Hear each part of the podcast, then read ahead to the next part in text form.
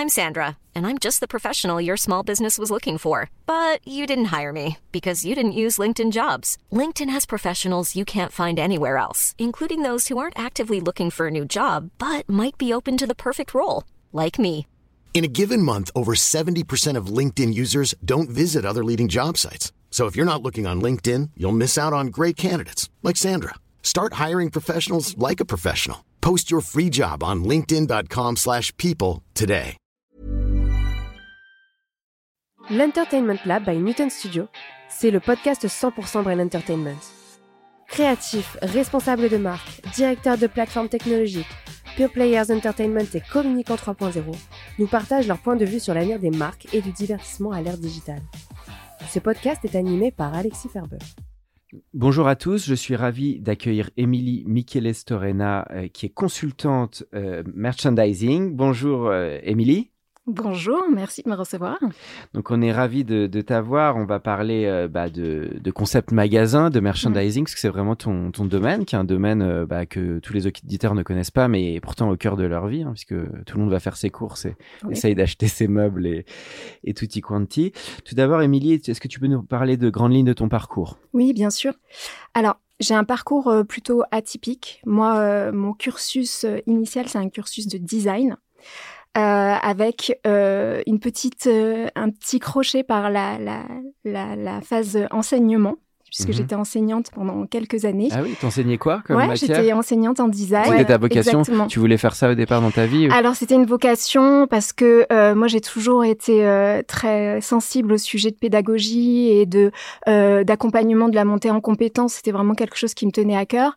Et à la fois, euh, à la fin de mes études en, en design, euh, j'avais une volonté aussi de, de rentrer assez rapidement dans la vie active. Moi je viens d'un milieu euh, plutôt très modeste. Donc il y avait aussi euh, ce besoin pour moi euh, financier de trouver un, un, Mhm. un job aussi euh, stable euh, à la sortie de mes études. Euh, alors l'enseignement c'était pas euh, c'était pas ce qui ce qui me correspondait donc euh, Mhm. euh, assez rapidement en fait j'ai j'ai découvert le métier de de merchandiser. Mhm. Donc ça a été vraiment euh, sur euh, sur euh, un hasard total en fait. Euh, moi j'avais une vraie envie de retourner vers un métier créatif. Donc euh, j'ai euh, j'ai euh, je, je cherchais à, à rejoindre des des, euh, des des agences plutôt dans dans les métiers de la décoration Mhm. et euh, un peu par hasard en fait euh, je suis euh, tombée sur une annonce euh, d'une entreprise qui s'appelait Zodio à l'époque qui recherchait euh, des euh, et qui s'appelle toujours Zodio d'ailleurs euh, qui cherchait des des personnes pour pour accompagner en fait leur développement Mhm. donc c'était une, une enseigne toute jeune qui, qui était en train de se, se développer, de, de, de, de construire en fait de, de nouveaux euh, points de vente. Donc euh, ça a été, euh, ça a été pour moi mon premier pied dans le, dans le métier du merchandising. Ils faisaient quoi comme produit Les audios, ils étaient dans quoi? Alors ils, ils sont toujours dans, euh, l'univers de la maison Maison. avec un vrai angle personnalisation de l'habitat, c'est-à-dire que tu vas avoir des produits euh, aussi bien de euh, de d'art de la table, culinaire, voilà, du textile maison, mais aussi beaucoup pardon, beaucoup de produits euh, euh, de customisation, euh, de, de, de loisirs créatifs Mhm. et, et avec aussi des, des ateliers in-house avec des, des, des professeurs qui animent voilà ces ateliers-là. C'était un vrai concept innovant à l'époque et, euh, et pour moi ça a été une vraie découverte, c'est-à-dire que quand je les ai rejoints en fait euh, euh, pour euh, leur ouverture euh, de, de leur euh, deuxième magasin sur sur la, la périphérie de Melun, euh, moi, je suis rentrée dans un entrepôt Mhm. et j'en suis ressortie avec un magasin monté, voilà, prêt à recevoir des clients. D'accord. Ah oui, donc tu as participé à toute la mise en place, quoi. Exactement. Et, euh, et en fait, euh, en ce sens, ça a été une révélation pour moi parce que euh, euh, j'ai retrouvé euh, à la fois ce côté créatif euh, vers Mhm. lequel j'avais vraiment envie de retourner et aussi ce côté extrêmement pragmatique de, euh, de, de la recherche de performance, du pilotage du chiffre d'affaires, avec en plus un bonus, un vrai, euh, un vrai sujet euh, euh, de, de, de, de compréhension de la psychologie du consommateur et, et voilà de d'empathie finalement. Mhm. Et, et, et voilà, c'est je me suis vraiment retrouvée dans cette dans cette diversité en tout cas et cette. Ça t'a beaucoup plu quoi. Voilà. Combien d'années t'as fait chez chez Audio Alors là, chez Audio, je les ai accompagnés juste six mois pour leur leur montage de magasin et et à partir de là, ça a été mon point de départ dans le merchandising donc terrain où j'ai passé à peu près sept ans sur différentes enseignes, sur des fonctions terrain, 6-7 mmh. ans, euh, où voilà, j'ai travaillé sur différents types de produits, sur de, de, la grande distribution pour Auchan, sur des, de la distribution spécialisée pour Alinea. j'ai travaillé aussi pour du textile, donc j'ai accompagné notamment l'enseigne Tommy Hilfiger, ah sur différentes typologies de points de vente aussi, de l'outlet. J'ai travaillé également sur leur concept store, enfin sur leur flagship, pardon, des, des Champs-Élysées. Donc euh, voilà ah, une, une, grande richesse. T'as une vraie avant d'arriver donc à Maison du Monde, euh, qui a été une grosse expérience aussi puisque tu es resté plusieurs années chez eux. Donc Maison du Monde, qui est, on le sait, une marque euh, bah, qui est assez iconique hein, dans l'univers quand même des bah, du mobilier mm. et de, de l'art de la maison, hein, on va l'appeler comme ça, qui est une marque je trouve moi intéressante parce qu'elle est à la fois premium, il y a une ambiance, il y a une atmosphère. c'est une marque qui, je pense, marche quand même assez fort. Hein. Ouais, alors Juste avant d'arriver à cette étape Maison du Monde, euh, je fais une petite euh, parenthèse, mais mmh. donc moi, moi j'ai euh, en parallèle, en étant toujours merchandiser sur le terrain, repris des études en marketing parce que pour postuler à des postes sièges, en tout cas moi je, je, je sentais qu'il y avait un, vraiment une, tu un besoin de voilà de, de, de, voilà de, de, se renforcer sur tout le, le, background, on va dire purement commercial et puis la compréhension des, des attentes consommateurs. Donc ça, j'ai j'ai j'ai j'ai en cours du soir repris mes études en parallèle de. Bien, c'est courageux de faire ça un peu en deuxième part, deuxième volet, euh, pas tout de suite dans un premier parcours, mais euh, pour renforcer. à mon sens. Tu en ressentais le besoin en tout cas. Exactement. Et donc euh, ça m'a permis effectivement il y a à peu près six ans d'être d'être contactée par Maison du Monde pour les rejoindre effectivement en tant que responsable merchandising amont et aval, donc une marque très très inspirante. comme tu disais très riche parce que euh, à la fois une, une, une, belle diversité de produits euh, sur le monde de la maison. C'est assez rare d'avoir mhm. des enseignes qui fassent à la fois euh, du meuble et du produit de petite décoration. C'est vrai. pratique, c'est beau être assez pratique pour les, bah, les, les, clients, hein, les acheteurs qui ont besoin pour leur, leur appart ou leur maison. Il y a combien de points de vente Maison du Monde en France? Alors on est sur à peu un peu plus de 360 euh, magasins hein. euh, qui sont répartis sur toute l'Europe, donc euh, dans huit pays différents. Ok, sur un marché, alors on va pas faire toute l'étude de marché des magasins de, de maisons du monde, mais je sais que t'es, enfin, de l'art de la table ou de l'art de la maison, mais on est sur un marché, tu dirais, où il y a, euh, bon, il y a des habitats, enfin, on connaît un peu tout un type d'enseignes françaises. Euh, bon, après, il y a les, ceux qui viennent du Nord aussi, qui sont assez costauds, mais qui sont un autre positionnement. Mhm. Euh, je les mentionnerai pas, comme ça, ce podcast ne va pas devenir une collection de, de marques. Mais toi, qu'est-ce qui se joue finalement sur ce marché? Bah, il y a un pouvoir d'achat qui se réduit un petit peu des consommateurs. Il y a quand même un nombre limité d'enseignes. Euh, donc c'est quoi? C'est cette premiumisation, c'est la qualité des produits, il y a l'e-commerce, il y a tout ça aussi. Donc comment tu t'as vu finalement ce enfin pour toi, qu'est-ce qui se joue sur ce marché? Pour moi, alors sur sur ce marché, euh, un des gros enjeux et des grosses forces Maison du Monde, ça a été euh, l'omnicanalité de son modèle. Mhm. C'est-à-dire que euh, c'est une enseigne qui s'est construite au départ sur des, des, points de vente physiques, mais très rapidement qui, grâce à, au côté visionnaire des, des, des fondateurs de l'enseigne, s'est positionné sur voilà sur sur le e-commerce assez rapidement euh, par rapport à ses concurrents mmh. euh, et, euh, et, un développement aussi assez rapide sur sur sur sur toute l'Europe. Ah, intéressant. C'est vrai que c'est quand même euh, c'est assez unique peut-être pour une structure euh, purement française, je dirais. Exactement, et assez unique aussi euh, parce que c'est une enseigne, comme je disais tout à l'heure, qui qui revendique un, une vraie identité et qui en tout cas se positionne vraiment sur un angle inspirationnel. Et ça, clairement, c'est assez assez différenciant. Euh, donc, euh, on le sent dans leur on le sent dans leur design, dans le logo, dans l'ambiance. Ils ont créé quand même un truc assez cosy.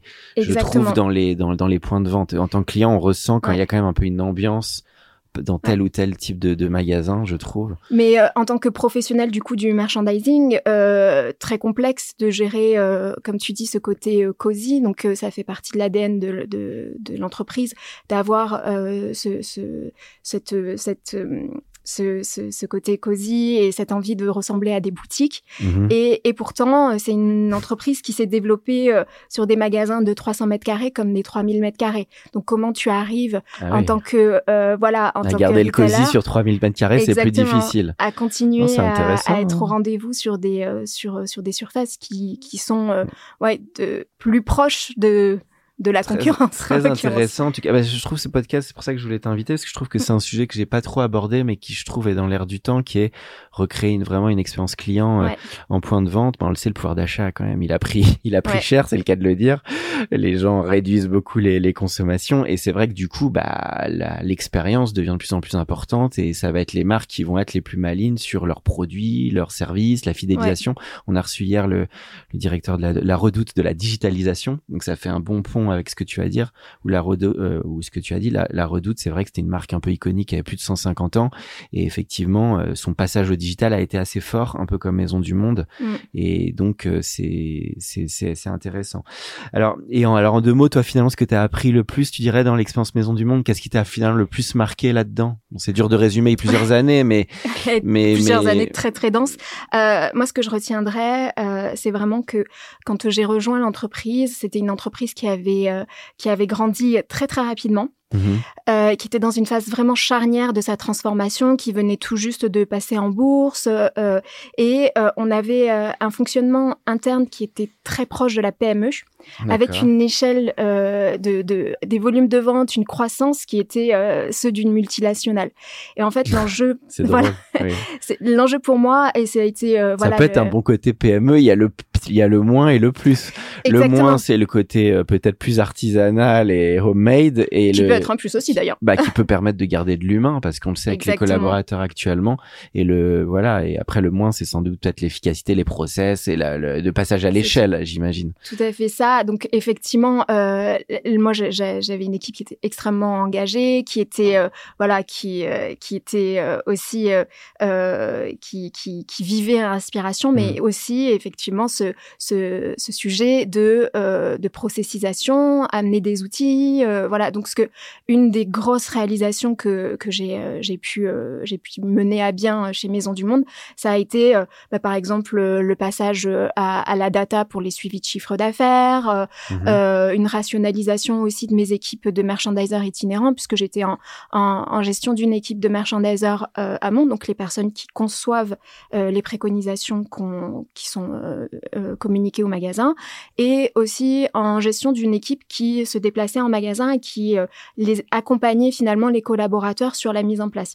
Et donc euh, ok sur cette partie-là, il y avait une grosse, euh, un gros besoin de, se, se- de rationaliser les périmètres, de gagner en efficience aussi euh, sur euh, sur sur sur la façon dont l'accompagnement pouvait être fait en magasin, euh, avec aussi un besoin de normaliser les, les standards merchandising. Donc j'ai accompagné aussi Mhm. ça va jusqu'à la vente ça va jusqu'au lien aux conseillers de vente et aux gens qui sont sur place ou quand même pas le, le merch? Alors, euh, d'une certaine façon, ça peut aller jusqu'à la vente, c'est-à-dire que euh, le merchandising, nous, on avait une fonction aussi de communication interne.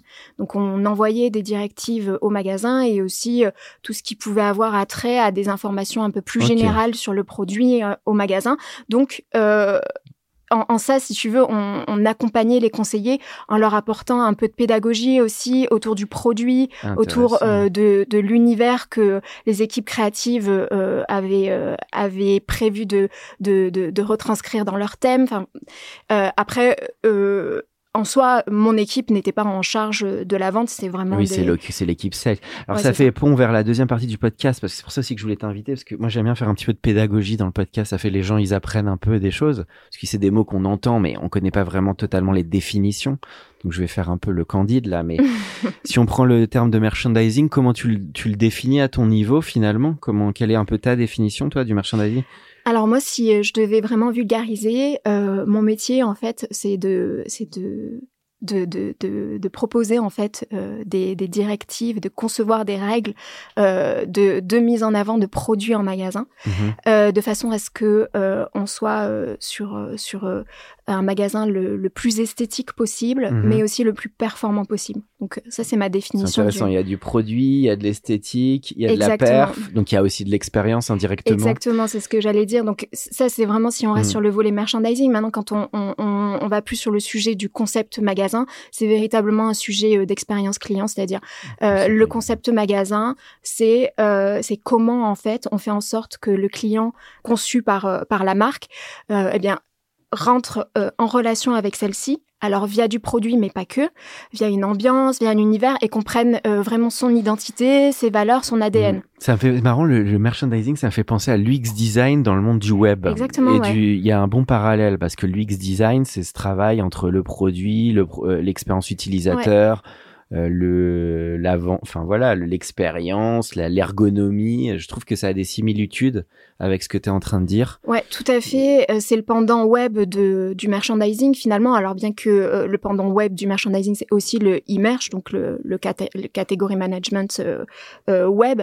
Mais mais effectivement, il y a cette démarche aussi de design thinking, c'est-à-dire mhm. cette démarche où on questionne aussi, on questionne beaucoup le le, client. voilà. Les tests utilisateurs. Donc toi, tu remontes ça parce que ça te va permettre d'améliorer l'expérience sur le terrain, ce qui est beaucoup la définition de l'UX design. Oui, et on est sur vraiment des, des enjeux à la fois euh, quantitatifs parce que l'enjeu c'est quand même de faire en sorte que le, le, point de vente soit euh, soit rentable et performant, mais aussi des enjeux qualitatifs mhm. euh, pour vraiment euh, voilà faire en sorte à la fois de fidéliser, de une image. Il y a des enjeux d'image et de notoriété.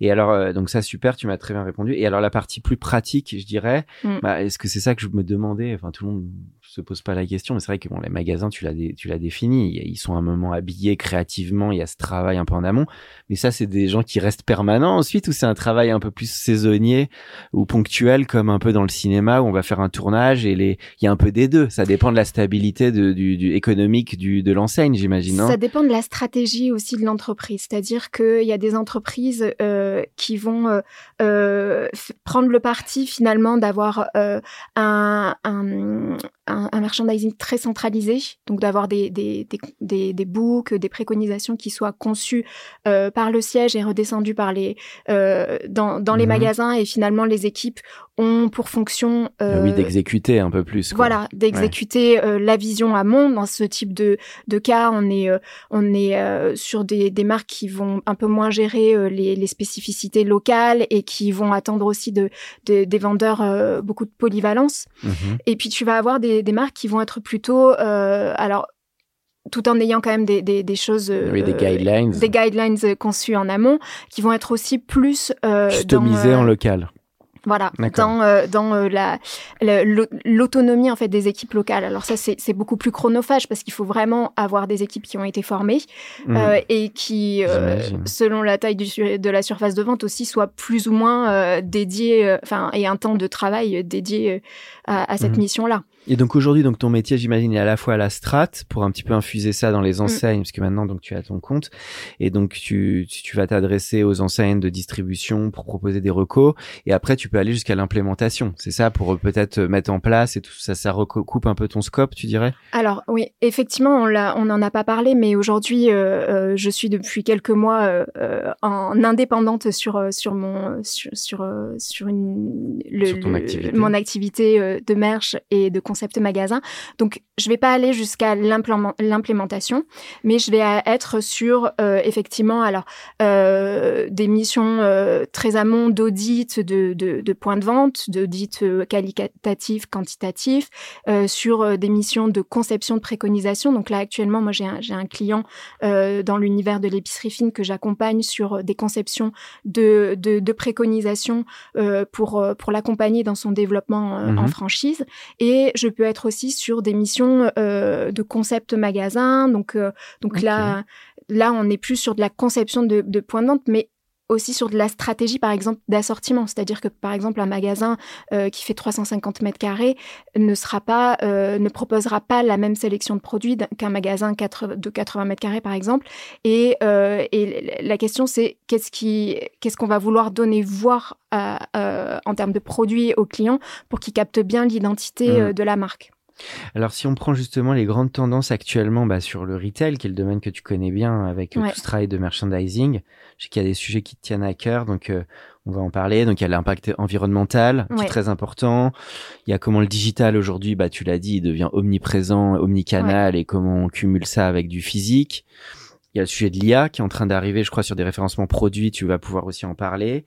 Enfin voilà, est-ce que tu peux nous dire un peu un petit un petit topo des, des tendances pour toi fortes auxquelles tu crois et qui un peu euh, bousculent le métier ou réinventent le métier? Bien sûr, euh, je pense qu'aujourd'hui on est vraiment dans une phase charnière euh, du métier euh, euh, de la conception des points de vente et du merchandising.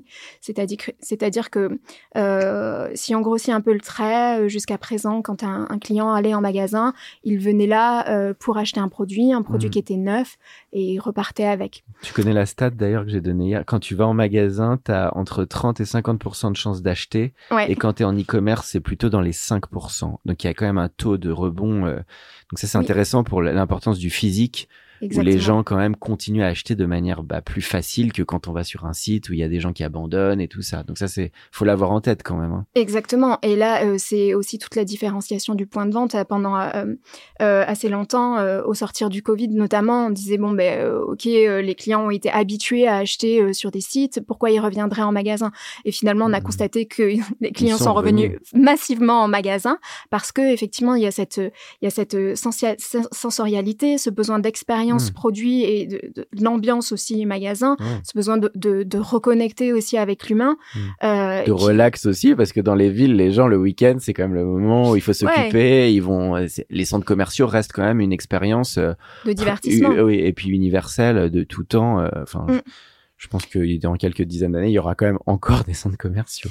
Enfin, peut-être ils vont se moderniser. Après, ça, c'est encore un autre sujet, mais mais ça reste des, aussi des lieux de vie finalement. C'est ça le truc. Exactement. Et je, je pense que voilà, aujourd'hui, on est vraiment sur une période charnière, euh, notamment d'un point de vue euh, vraiment produit, c'est-à-dire que euh, on le voit, il y a une, un développement vraiment exponentiel de la vente en, en, en occasion, en seconde ah oui, le fameux second, second hand. Exactement. Ça, ça a boosté, tu dirais, depuis combien d'années finalement Deux, trois, Depuis l'après-Covid ou même avant, ça avait attaqué ah, bah, Après, euh, les performances du Bon Coin étaient déjà très bonnes avant le Covid, mais on va dire que euh, les, ça fait à peu près deux ans que là, euh, c'est vraiment un indispensable. Voilà. Oui, avec, les avec toutes les enseignes aussi qui cartonnent sur cette, ce créneau. Exactement. Et du coup, une réappropriation des, des retailers assez récente, mais, mais, mais indispensable.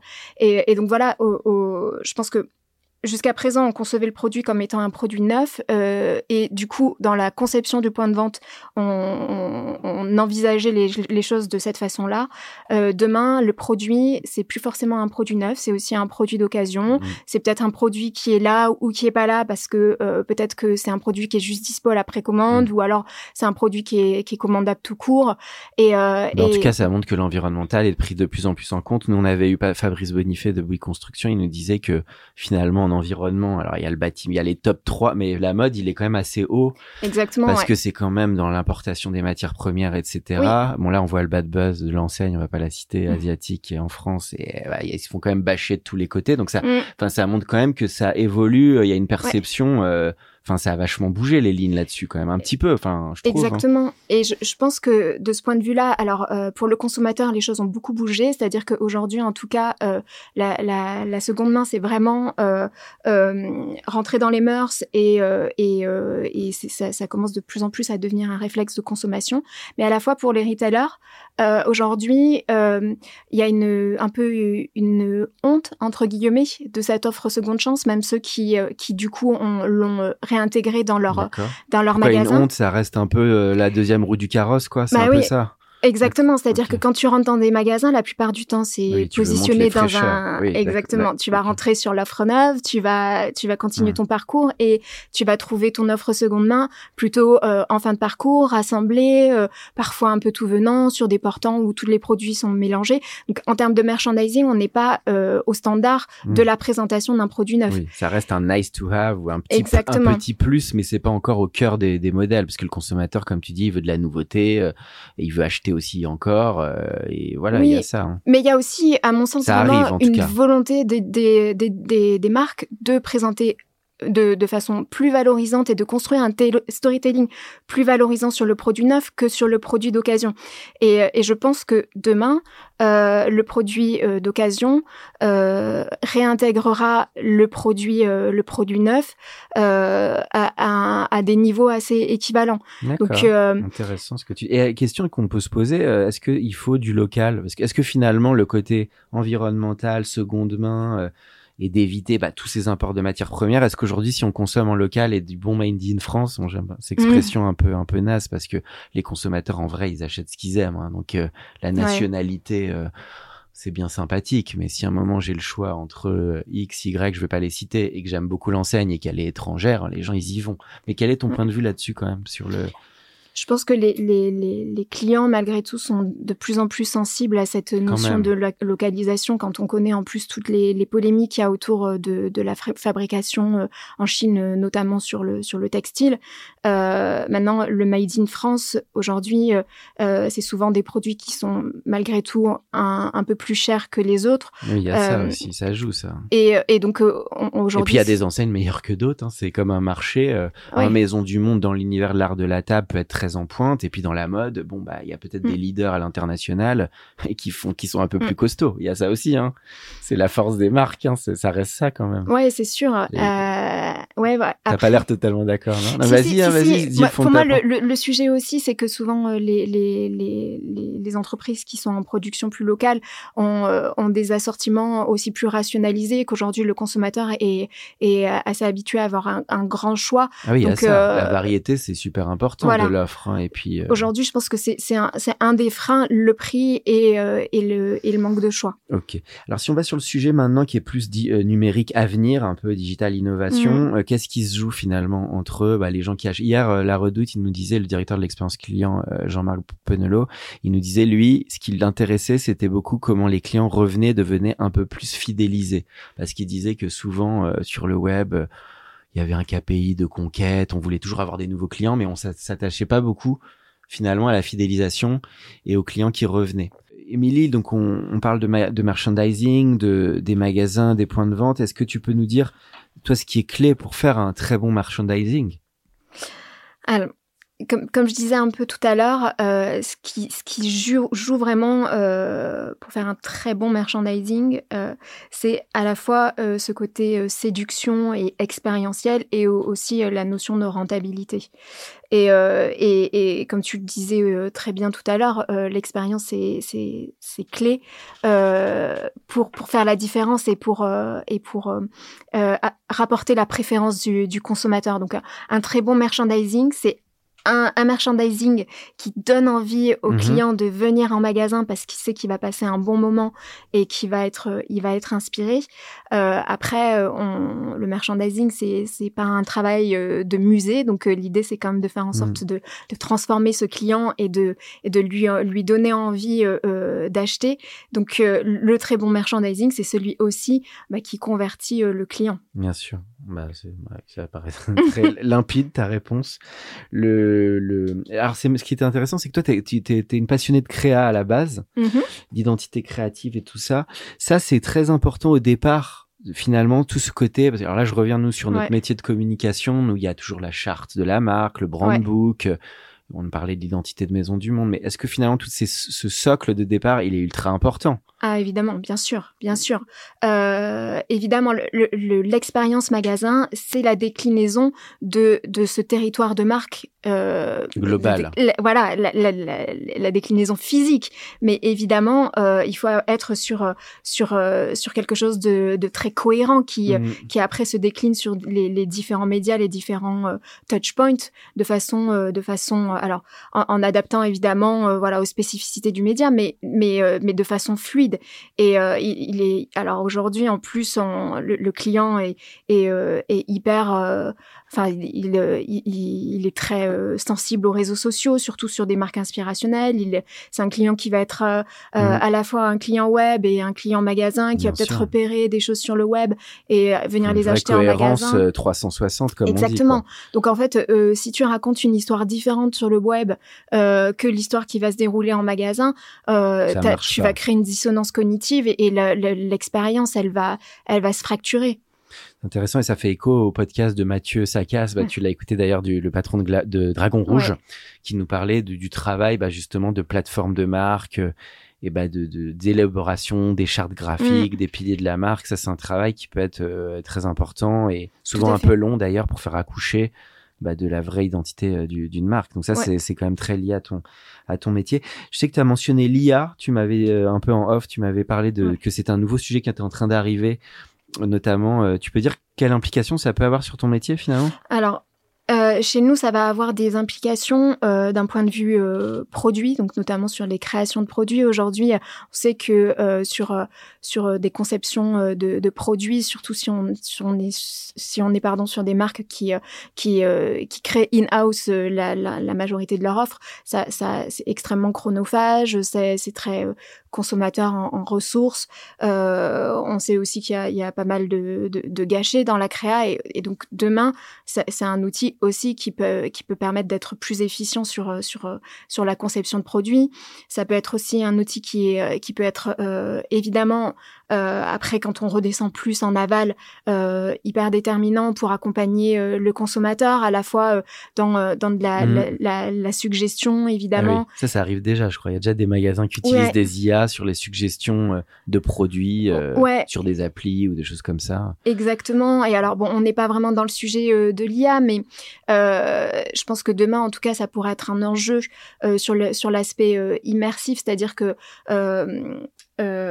par exemple là aujourd'hui, enfin assez récemment, IKEA a lancé euh, euh, euh, une, une, une, pièce immersive enfin dans, dans, ses, dans, ses, dans un de ses points de vente. Mhm. et l'idée c'est que le client puisse découvrir donc sur, sur des murs blancs sur lesquels sont projetés des, des, des visuels en fait un espace puisse se, se ressentir voilà physiquement ah. ce à quoi pourrait ressembler sa future pièce de demain. Ah, et donc c'est hyper intéressant à la fois en termes de la prévisualisation un peu. Exactement donc, euh, donc c'est hyper intéressant à la fois euh, en termes de rentabilité du point de vente et à la fois en termes d'immersivité. Donc, on est, on coche la case, case euh, enfin, séduction et la case rentabilité. Donc, et on peut imaginer que demain ça aille encore plus loin grâce à l'IA. Quand tu disais conception produit, c'était une implication sur le design, sur la manière de, de, vraiment concevoir les produits. L'IA va presque être un un rempla pas remplacement, mais un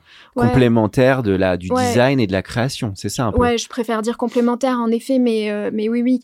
Et, euh, oui, sur la base de, mettons, il y a eu tant d'achats de telle table, on va peut-être affiner. Il y a eu tel retour. Ah ouais, c'est intéressant. Exactement, ouais. Oui, bah c'est sûr que c'est c'est en train d'arriver très fort. Euh, donc l'IA génératif qui s'applique aussi au, au monde du retail.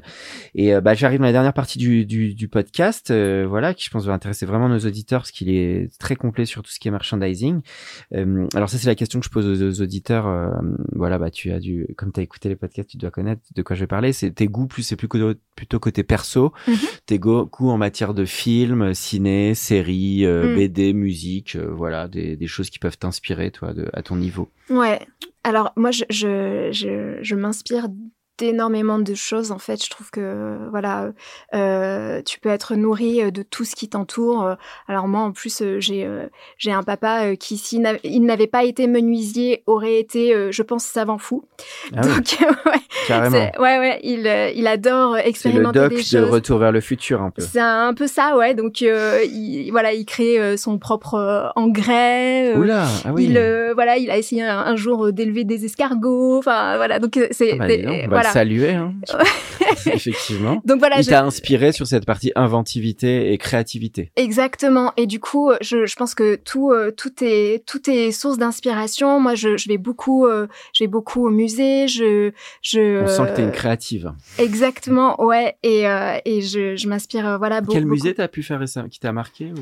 Alors, euh, alors moi, je, je, je suis basée sur Nantes, donc je vais faire un peu euh, le l'office du tourisme de Nantes. Ah voilà, on les salue. Hein. donc, euh, donc euh, récemment, j'ai fait, euh, j'ai vu une exposition euh, sur sur l'océan, Ah, voilà, euh, qui était bien. plutôt orientée autour de la biodiversité euh, euh, de, des, des océans. Euh, sur euh, encore avant, j'ai fait, j'ai vu une exposition sur sur sur sur les bijoux de l'Inde. Euh, j'ai eu la chance en septembre d'aller en Italie, donc euh, je, je, me, je, je me suis euh, Génial. refait euh, le musée des offices, qui est aussi fait, un. T'as fait lesquels? Florence, Venise, t'as fait quelle ville? Ouais, alors euh, j'ai Rome, sans doute. Ouais, enfin au global dans mon expérience, oui, j'ai vu euh, toutes toutes ces villes-là euh, Oui, parce que bah, l'Italie, c'est euh, c'est- Ah voilà. bah, c'est un, il est, c'est sûr que c'est un des, le pays. Moi, Florence, c'est une des villes qui m'a le plus marqué en Ouais. termes de, bah, de, de visite, de lumière, même d'ambiance. Mm. euh, Et Venise aussi, Ah, où la beauté est vraiment partout, même dans le, Oui. le la plus petite des rues. C'est c'est c'est- voilà, Je suis c'est plus team Florence que Venise, mais bon, Ouais. chacun, cha- chacun ira de sa ville préférée en. Italie. Mon Rome aussi, c'est incroyable c'est aussi. magnifique, ouais. Bon bah voilà, aller en Euh, Italie, bah voilà, on a fait l'office de tourisme d'Italie. D'Italie aussi. Et puis après, voilà, en termes en termes de livres, moi, euh, je suis une grande fan du travail de France Deval. D'accord. Donc, euh, Je connais pas France. De... Elle écrit sur quel thème? C'est un, un homme, Ou c'est il. France. France, à Ouais. France, à l'Allemagne, à, voilà. à la Germane. Ok. Et, ouais, euh, et donc euh, c'est un éthologue euh, qui est euh, voilà même plutôt primatologue euh, qui euh, qui écrit beaucoup en fait sur euh, sur euh, sur euh, voilà sur le monde L'évolution. ani- le monde animal euh, plus généralement et donc notamment euh, il y a un livre que j'aime beaucoup qui euh, parle de la culture animale euh, donc euh, et qui qui nous remet beaucoup en question justement euh, Il y a un film qui est sorti là récemment, tu es avec Romain Duris, je l'ai pas vu, hein, Le règne animal, il est sur ce thème. je l'ai je l'ai pas vu non plus Il paraît qu'il est pas mal, mais je l'ai Ouais. l'ai pas vu, mais oui, sur ce thème. je mets sur ma liste mais Ok, ah ouais, du, du, ouais, de- du lien à la, au- à la culture animale, même avec l'être humain et tout ça. Alors, c'est plus sur le fait qu'aujourd'hui, en tout cas, enfin, historiquement, on a tendance à considérer le règne animal comme étant un tout.